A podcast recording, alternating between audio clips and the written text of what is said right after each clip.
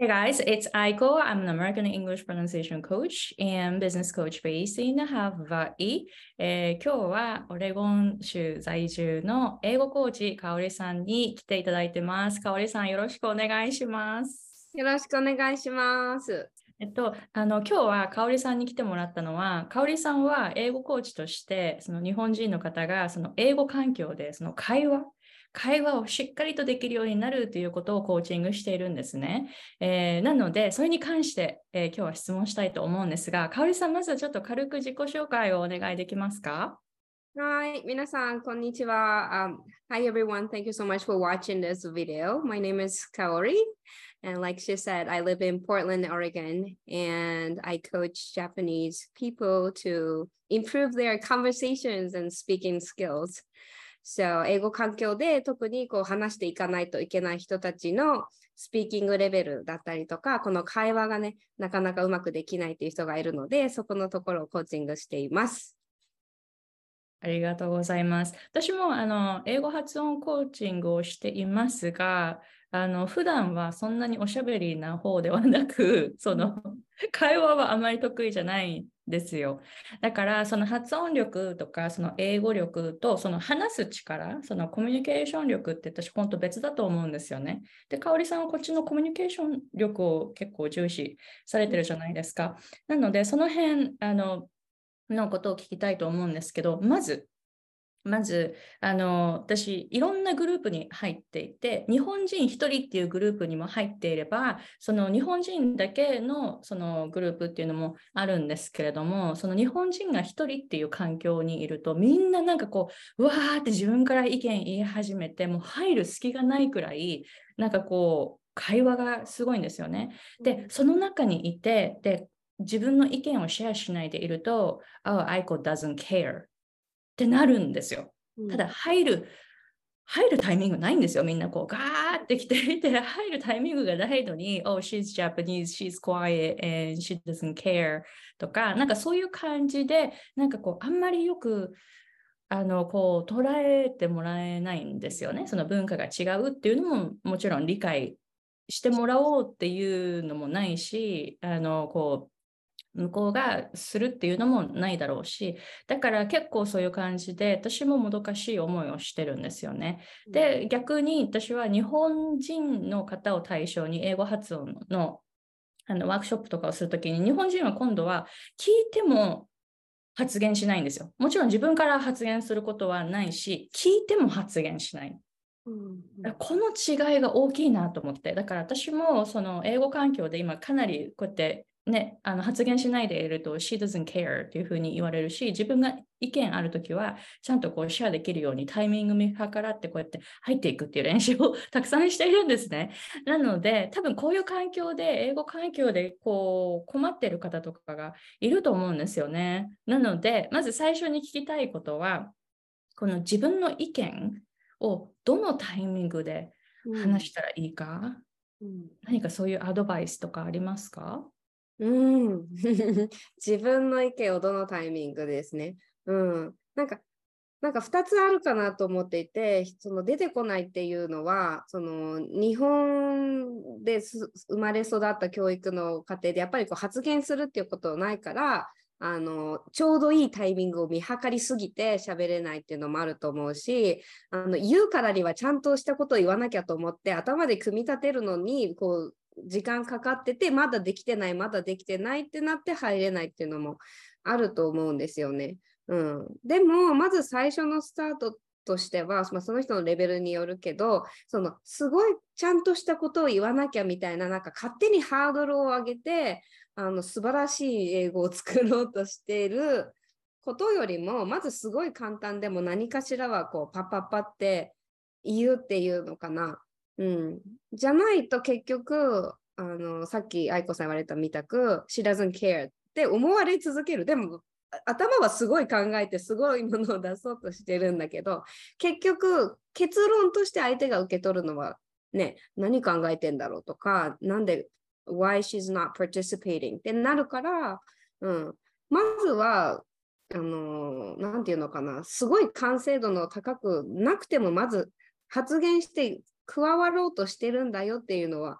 うん、出さないといけないのかなとは思います。うん、あなるほど。あと、あの、そう、加わろうっていうこの意思が、多分私も今すごい頑張ってそれやってるんですよね、いろんなグループで。あの香織さんとね、あの以前あの同じあのアメリカ人が教えているコーチンググループでプログラムで撮ってたじゃないですか。だからこう自分からこうショーアップして、たくさんこう意見を言ったり、質問したりとか、あのこうしていたんですよね。これすごくいい練習だなと思って。で、その時に、あの、あ、で、私、あの、アメリカ人のマスターマインドに2年間入っていて、で、最初の方、全然もう発言できなくって、そのハイあのハイレベルなんですよ。そのまずビジネス、ビジネスオーナーが集まるマスターマインドで、うん、そのビジネスのアイディアとかアドバイスをこうしていくっていうところでもうその内容がすごいもうハイレベルな上に、で、私もその入っていけない、その初めてこういうグループディスカッション、何もフォーマットがないところで、ただただみんなが話し合うとか、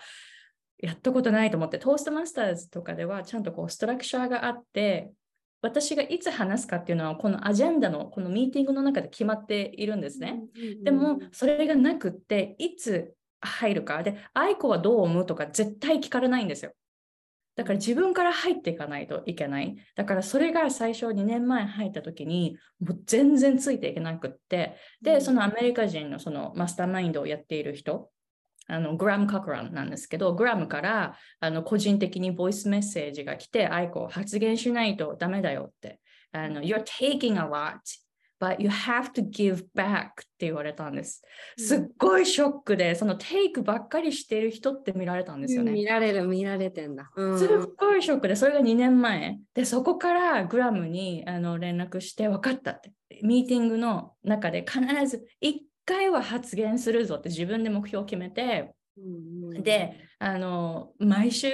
だからなんか毎週なんかすごい緊張してあの前の日とか明日発言できるかなとかすごいこうあったんですよね。でも今のハードルを上げていたっていうのを聞いて私も多分すっごいハードルを上げていたんですよね、なんかそれが経験であるからそこからどういうふうにしたらいいかっていうのをちょっとお聞きしたいです。うんうんそこからどういうふうにした、うん、ハードルを、うん、ハードルを上げるのをまず下げて、あの、ちょこちょこしたところでも、はい、ハードルを下げて、ちょこちょこした、まあ、一言でもいけるところはなるべくパッて行って参加してるよっていうのは出した方がまずいいかなっていうのと、あと、まあ、ちゃんとしたことをやっぱり貢献したいとか言いたいって思うと思うんですよね。で、私ももちろんそう思うからこそ、ちゃんと私は練習してから、そのミーティングとか講座は参加する。なんかいい意味であの自分の英語をあの、なんていうのかな、過小評価するというか、いい意味で、あの、そんな、パッと気の利いたことを素晴らしいことと貢献できることをこうスラスラと話せるほど自分の英語をあのなんていうのかな過信しないっていうか。だからこそあ今日ミーティングだからこういうことは言えるかなとか、まあ、ミーティングない時でもあこれ気づいたから今度シェアできるかもって言ったらじゃあそれがちゃんとみんなに伝わるように自分で練習したりとかっていうのは結構するので、うん、自分の英語を過信しないっていうのは大事かなって。普段言ってないのにいきなりそんな大それたことを複数名の人が1回で理解できるようにストレスなく理解できてああなるほどそういうことなのね分かりました私もやってみたいって思わせるほどだって伝えたいってもし思ったら、うん、それなりにプリペアしないとなかなかそんな脳は出てこないと思う。うんああ、すごい、今なんかね、あの、えっと、あのココメディアンの方を思い浮かべてあの私コメディ好きでコメディよく見るんですけどでも YouTube とかで見ていたりあとは実際にそのコメディショーとか見に行ったりすると同じ人が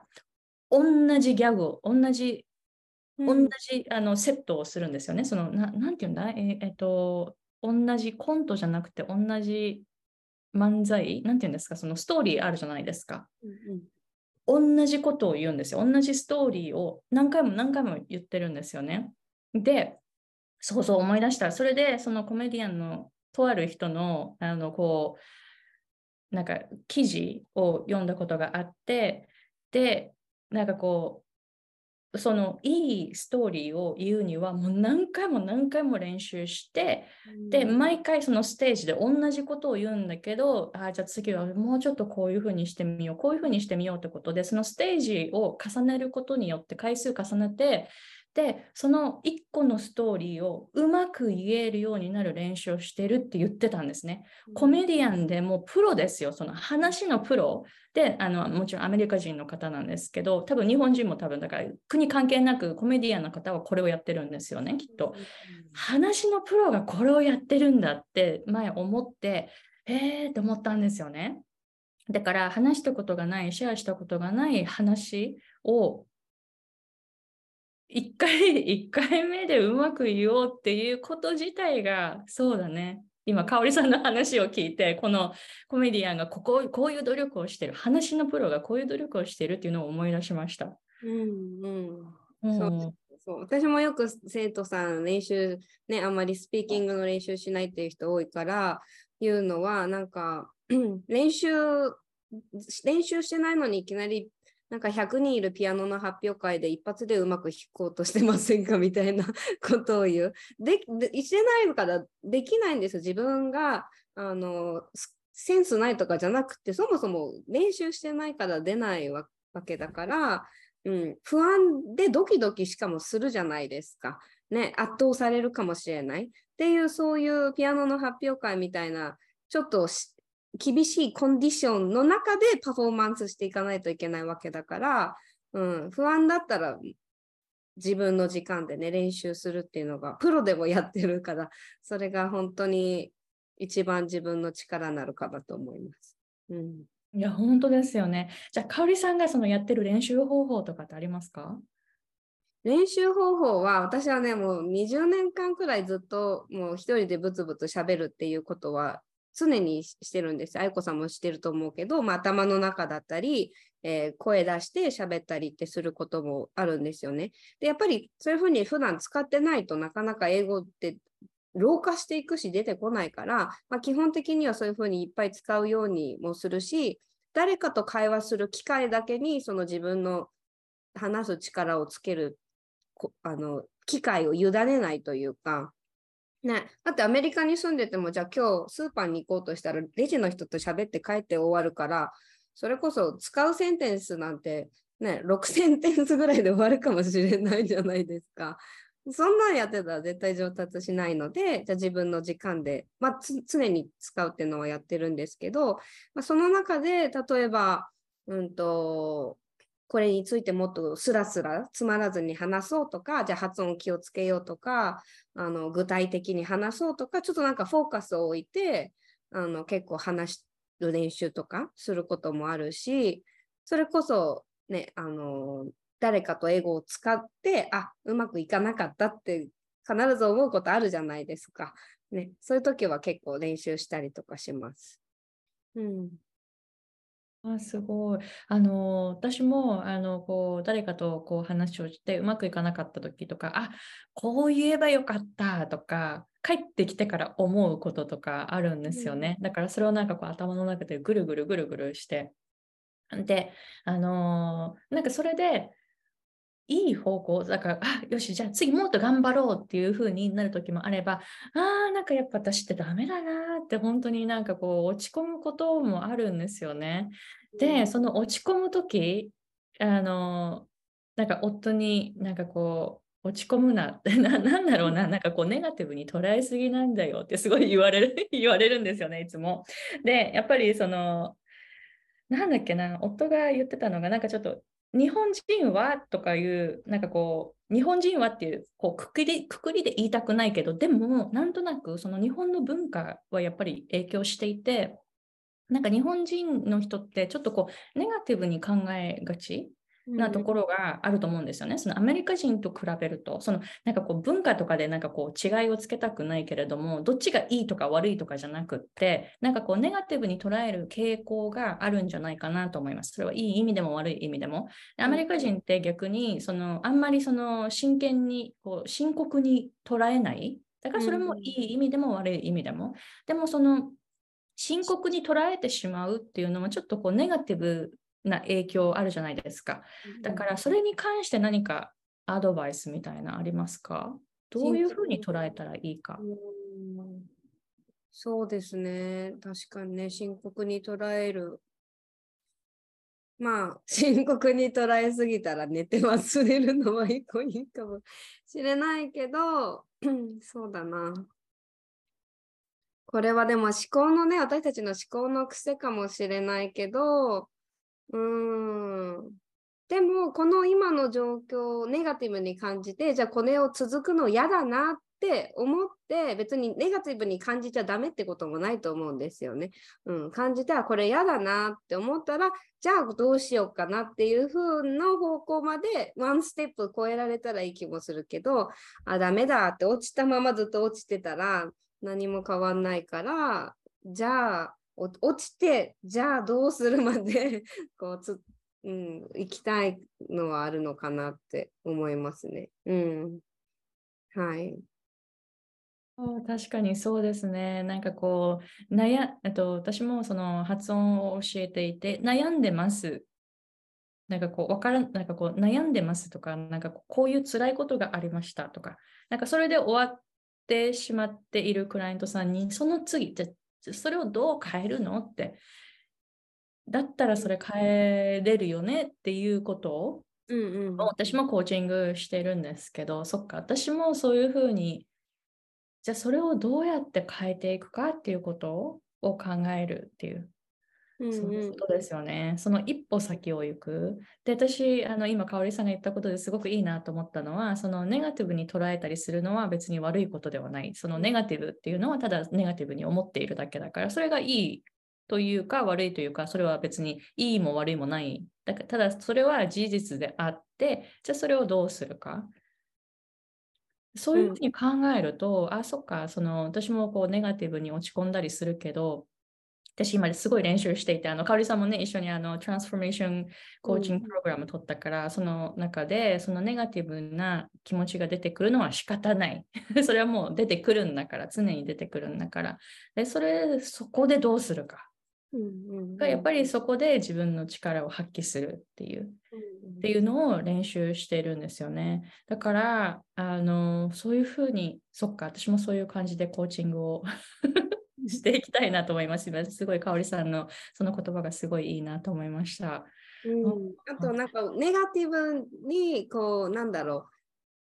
発言して聞き返されたらどうしようとかまた今今回みたくじゃあ例えば発音がよく聞き取れないってみんなの前で言われたら恥ずかしいからどうしようとかって思ってより発言しづらいことってあると思うんですけどなんかそそれってなんとなくこう守りの姿勢に入っちゃう感じがするからあの最初言った通りやっぱり発言しないと She doesn't care って誤解されるからこそ発言もするんだけれどもなんか同時に自分がどう成長したいか基準でその発言をするかどうかって私も結構考えるかなと思ってやっぱりあの人間だからコンフォートゾーンにいろうと思えばみんなね、英語スピーカーの人が喋ってて、自分がなんか最後にポッて言えばいいかなぐらいが楽なんですけど、それをしたこと、それを続けたことで、なんか自分の中の成長とか英語力があまり変わんないから、だからやるみたいな、なんか自分主体、自分がこうしたいからする。相手からこう、なんだろうな、あのー、参加してないって思われたくないから頑張ろうだけじゃなくて、自分がこうし成長したいからやろうっていうふうに考えられると、なんかよりモチベーションっていうか動機づけがあるのかなって思いました、今。うん、すごい。いや、かおりさん、素晴らしい。I really loved what you said. 自分基準ですよね。What you wanna, what you wanna have in your life, right? What what kind of results you want to get、そうああ、本当に。いや、素晴らしい。そう、その考えが私もついてからすごいアメリカの生活が大変化したと思ってて、うん、前はあのやっぱりね、苦手な問い合わせを人に頼んだりだとか、あの会話とかも話しかけられたら話すとかって感じだったんですよね。でも、じゃあ自分はどうしたいかとか、自分がどういうふうな選択をしたらより成長するとか楽しいとか、英語が上手になるかって考えたときに、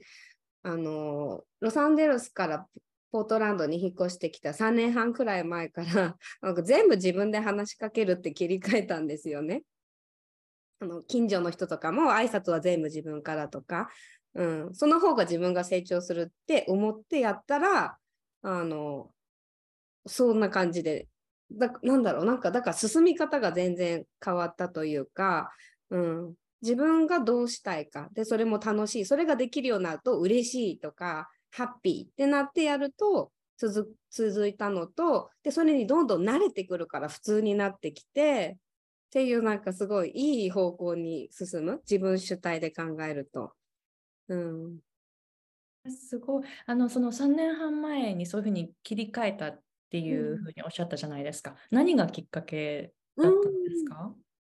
そうですね。まあ3年半前にその子供が2歳くらいの時に私国際結婚してたのを離婚したんですよね。で、ロサンゼルスからポートランドにあのお金もないし、お金もね多分ね2000ドルぐらいしかバンクアカウントなかったと思うんですよ。で、知り合いも一人もいなかったし、あの家もなかったんだけど、とりあえず車に乗ってあの引っ越したんですよね。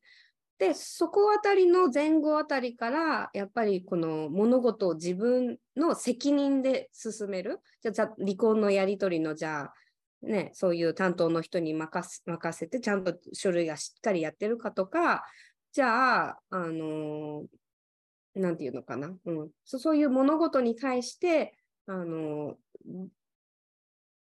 相手の英語が難しいとか、早くてわからないとか、なんかそういうんじゃなくって、あの自分の責任で自分がやりたいことを自分の責任でやるって考えたのがすごく大きい変化。だからなんかボケーとしてたのが ちゃんとやり始めたっていうのもあるし、このなんか小さい世界、やっぱ自分の英語ができるかなっていう範囲で選択してるとすごい小さい世界になってた時もあったんですよね。うん、だからそれを自分の責任って考えたらあ自分次第だっだから自分次第でどうでもなるんだとも、また自分主体で考えたら、うん、じゃあやるかみたいな感じに、それが大きいきっかけだったかと思う。うん。はい。わあ、すごい。いや、私も、あの、今、かおりさんがそのボケーっとして、私もね、本当にそういう感じで、なんかこう、ただただ、あの、アメリカで生活、なんかこう、うんとね、やっぱり頼る人がいちゃいると、頼っちゃうっていうのが、やっぱり、ね、なんだろうね、人間ってやっぱりこのデフォルトは怠けたいんだよね、そうだからあの私もその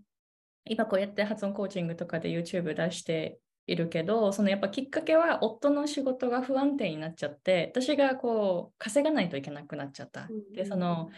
物価の高いロサンゼルスで大人2人が生きていくための生活費ってすごい毎月かかるわけですよね。なんかそれをなんかこう私が一人でこう稼がないといけなくなったって時になんかこうあビジネススキルもない何も知らない世の中のこと何も知らないただただその英語がちょっと話せるだけの人になっちゃったと思ってでその時になんかいろんなことが変わ変わっていったというか変わろうって決意したんですよね。うんうんうんそうだからその私もだからそのボケーっとしていたのが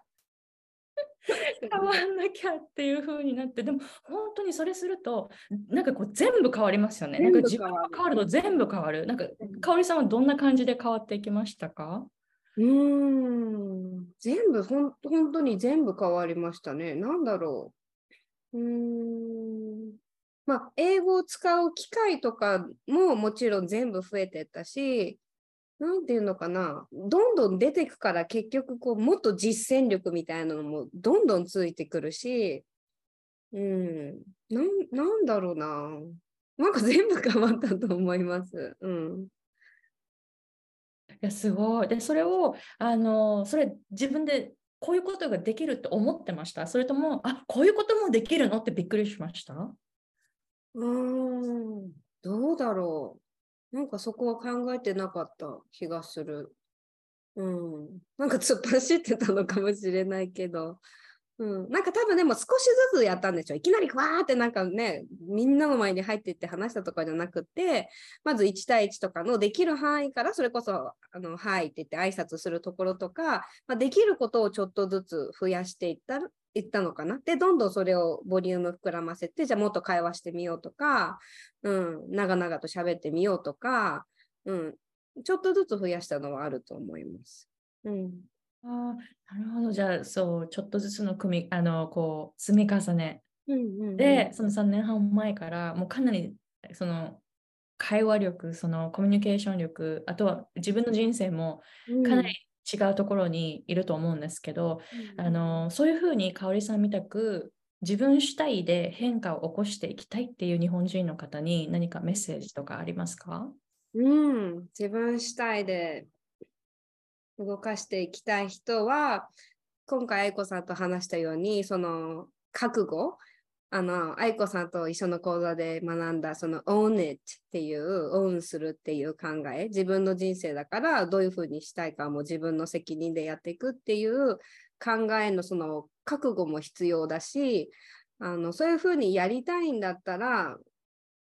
うん、あの英語環境でどんどん進んでいきたいならやっぱりそこで必要な英語力が絶対必要かなと思って発音ももちろんそうだし会話もそうだしあの覚悟だけ良くても結局スキルがついていかないとなかなかうまく会話できたりあの発言したりできないからもう英語環境で私はやっていくんだっていうそのマインドに切り替えたらやることも全然変わってくると思うし普段の取り組みも変わってくると思う。うん、ので、うん、まずはその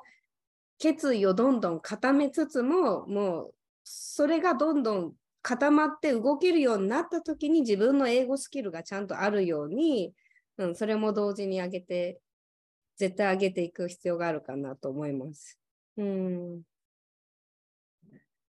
Luck prefers prepared. うん、Right? そのチャンスが来た時に自分が準備できていないといけない。うん、だから、その何かやりたいことがあるんだったら、それをまずできる自分になっていること。そして、そのチャンスが来た時にそれをつかめること。そうそうそうそうです。luck, 本当 luck prefers prepared, right? うんああ、なんかその考え、あ、あいいな、なんかすごい、good reminder for me. Wow, thank you very much for the the um um for sharing all the experience and a lot of lot of tips for a lot of Japanese people right now. So um would you please tell us um if, if the viewers want to contact you for your English coaching, how uh where can they find you and how can they take your uh coaching? Okay, thank you. Uh, I have my YouTube channel as well, and I have now I have free three day video course, so they can learn how they improve their conversation skills and speaking skills, communication skills, to the level where it is like really required in an English environment. Being able to speak just a little bit it's not enough in an English environment. So, how they can improve their English to that level is really important, and that's what I teach. So they can learn from um, free video course that I have. Okay, Kaori-san. So thank you very much for sharing your experience here and thank you very much for your time today.